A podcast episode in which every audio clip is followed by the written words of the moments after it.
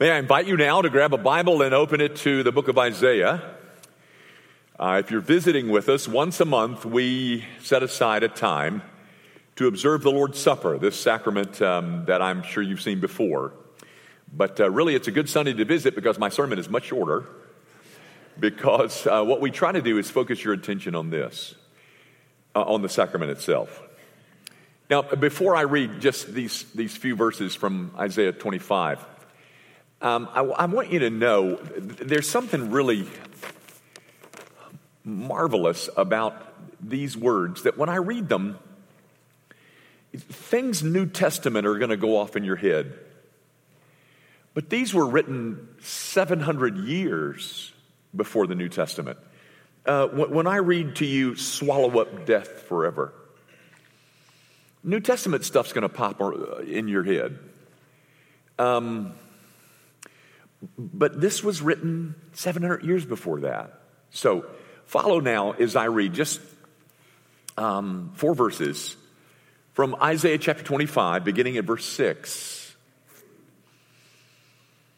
On this mountain, the Lord of hosts will make for all peoples a feast of rich food, a feast of well aged wine, of rich food full of marrow, of aged wine well refined and he will swallow up on this mountain the covering that is cast over all peoples, the veil that is spread over all nations. He will swallow up death forever. And the Lord God will wipe away tears from all faces, and the reproach of his people he will take away from all the earth, for the Lord has spoken. It will be said on that day, Behold, this is our God. We have waited for him that he might save us. This is the Lord, we have waited for him. Let us be glad and rejoice in his salvation. The grass withers and the flower fades, but the word of our God, it endures forever. Folks, if as I read that, this text sounds familiar, it's because it probably is. I've used it two other times, September and October, and maybe we'll use it one more as the, the text for our um, little uh, communion message. And, and I'm doing so intentionally because I think this is one of the richest, most pivotal messianic passages to be found in the Old Testament. Isaiah is predicting things. And in its 700 years before they all take place. So I've pointed you to other things in the text. This morning, I want to use our few minutes together to point you to the location. You will notice in the text that he mentions on this mountain. He mentions it three times. He mentions it in verse 6, he mentions it in verse 7, and he mentions it in verse 10. On this mountain. What mountain? What mountain does he have in, in mind? Well, guys, he, that, he will tell you that, or it does tell you that, really, or you find out, I guess, in verses 1 and 2. You'll notice in verse 2 that it says, For you have made the city a heap. He's referring to a city. And the city, of course, that God makes a heap, or will make a heap some 200 years later, is, um, is of course, Jerusalem. But Jerusalem is founded upon a hill or a mountain or a, a, a, collection of mountains or a clump of mountains. And so that's what he's talking about in verse 6 the city that God is going to destroy. And, and you'll notice that he is celebrating, and Isaiah is celebrating the destruction of his own nation. An, an event that's going to happen sometime off in the future, he's celebrating that God's going to do that. But he also mentions something else that is going to happen sometime off in the future. And he says it's going to take place on this mountain, this mountain on which Jerusalem is built. You may know that if you were an Old Testament worshiper and you were on your way to the city of Jerusalem to, to offer sacrifices at the temple, you would always say that you were going up to Jerusalem because Jerusalem was on a hill. Most cities were. because they were more easily defended. It doesn't matter whether you were coming from the south, north, east, or west, you were always going up to Jerusalem. In fact, we sing a song, or we used to, I'm not sure we sing it anymore. We're marching to Zion, beautiful, beautiful Zion. We're marching upward to Zion. You're marching upward because Jerusalem is on a hill. And if you've ever visited Jerusalem, you'll, you'll see that. One of the, probably the most, um, the most coveted tourist site in all of Jerusalem is what's called the Temple Mount. It's, it's, it's a series of hills or mountains. And so the Isaiah is saying, on this collection of mountains, some rich history is going to unfold. First of all, it's going to be destroyed. But secondly, something else is going to happen on this mountain. God picked this series of mountains, this collection of mountains, to, to do some stuff on, lots of stuff. And it, it all began back in Genesis 22. Do you remember when Abraham, or God tells Abraham to go sacrifice his son, his only son, in the land of Moriah? And the text says, On the mountain which I will show you. Well, in this little clump of mountains that's being mentioned here in Isaiah 25, that's where Abraham took his son Isaac. And uh, in the same mountain, um, Solomon built the first temple. You know that. In fact, the site was selected by his father David after that ugly episode where David's pride got the best of him in that census. Do you remember that? So, as a result of that ugly census thing, David selects this mountain, and Solomon, it's, it's, it's this mountain. And not only that, um, hundreds of years later, on this mountain, it, it was given another name the name was Calvary. Because, because on this mountain, there stood three crosses, and the middle one um, hung the, the Son of God, who became a curse for men. And you see, on this mountain is where sorrow and love once flowed mingled down. It was on this mountain where steadfast love and faithfulness met. It was on this mountain where righteousness and peace kissed each other. The mountain that Isaiah is mentioning here.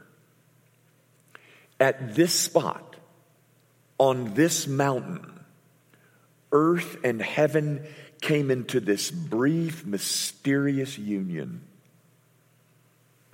where heaven met earth on this mountain. But really, guys, that's not exactly what I want you to see. What I want you to see is that our text interprets for you what will take place on this mountain. Isaiah is predicting the destruction of Jerusalem, but he's also predicting that something else would, will take place on this mountain. And he, he tells you how to understand what took place on that mountain. Look at it. He says that on this mountain, someday off in the future, he, this mysterious he, is going to swallow up death forever.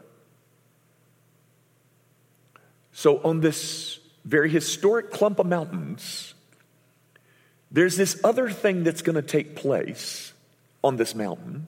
Oh, a lot's already taken place. Oh, yeah, Abraham, Solomon's temple, you know, yeah. But you see, it's going to be on this mountain where death is going to be swallowed up forever. Ladies and gentlemen,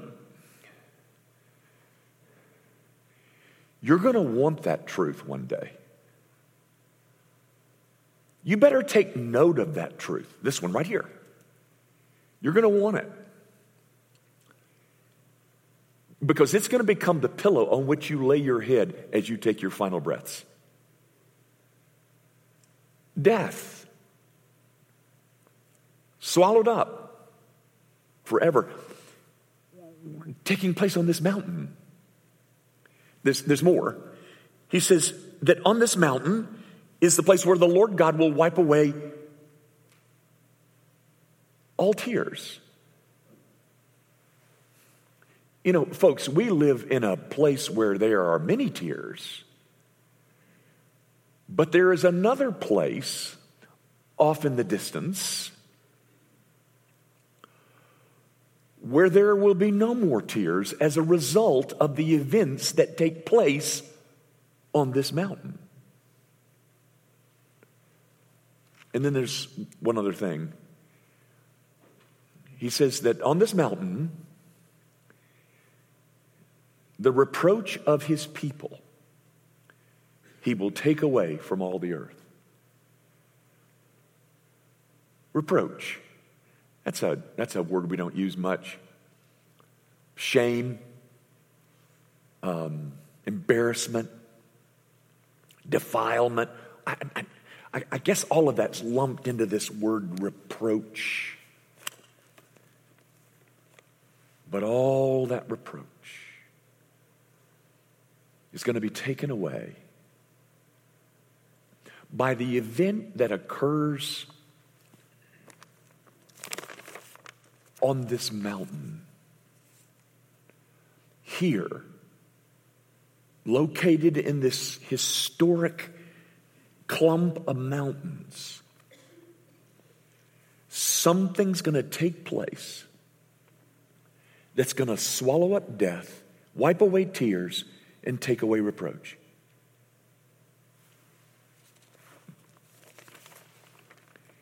Now, ladies and gentlemen, it is all of that that is represented and commemorated in this sacrament.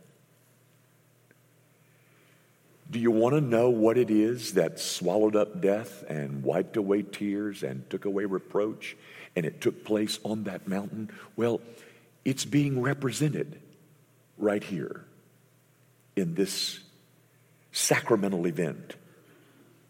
Because in this event, what we're representing is broken body shed blood. An event where a body was broken and blood was shed, and it all took place on that mountain. And as a result of that event, death is swallowed up forever Tears are wiped away from all faces. And the reproach, the reproach of his people is taken away. So, my brother and sister in Christ, let me invite you. Come join us as we remember the event that did all of that that took place on that mountain. Our Father, would you remind your people this morning that what we're doing is not some kind of empty um, church ritual, but it is a vital piece of symbolism that reminds us of something that is at the heartbeat of all of Christendom and that being the broken body and shed blood of Jesus Christ. It is here, O oh God, that we find promises of a swallowed up death, of tears wiped away, and reproach being removed. All because Jesus Christ shed his blood for his people. might that be a sweet reminder for your people that though life is chaotic and life is fractured and difficult now, that one day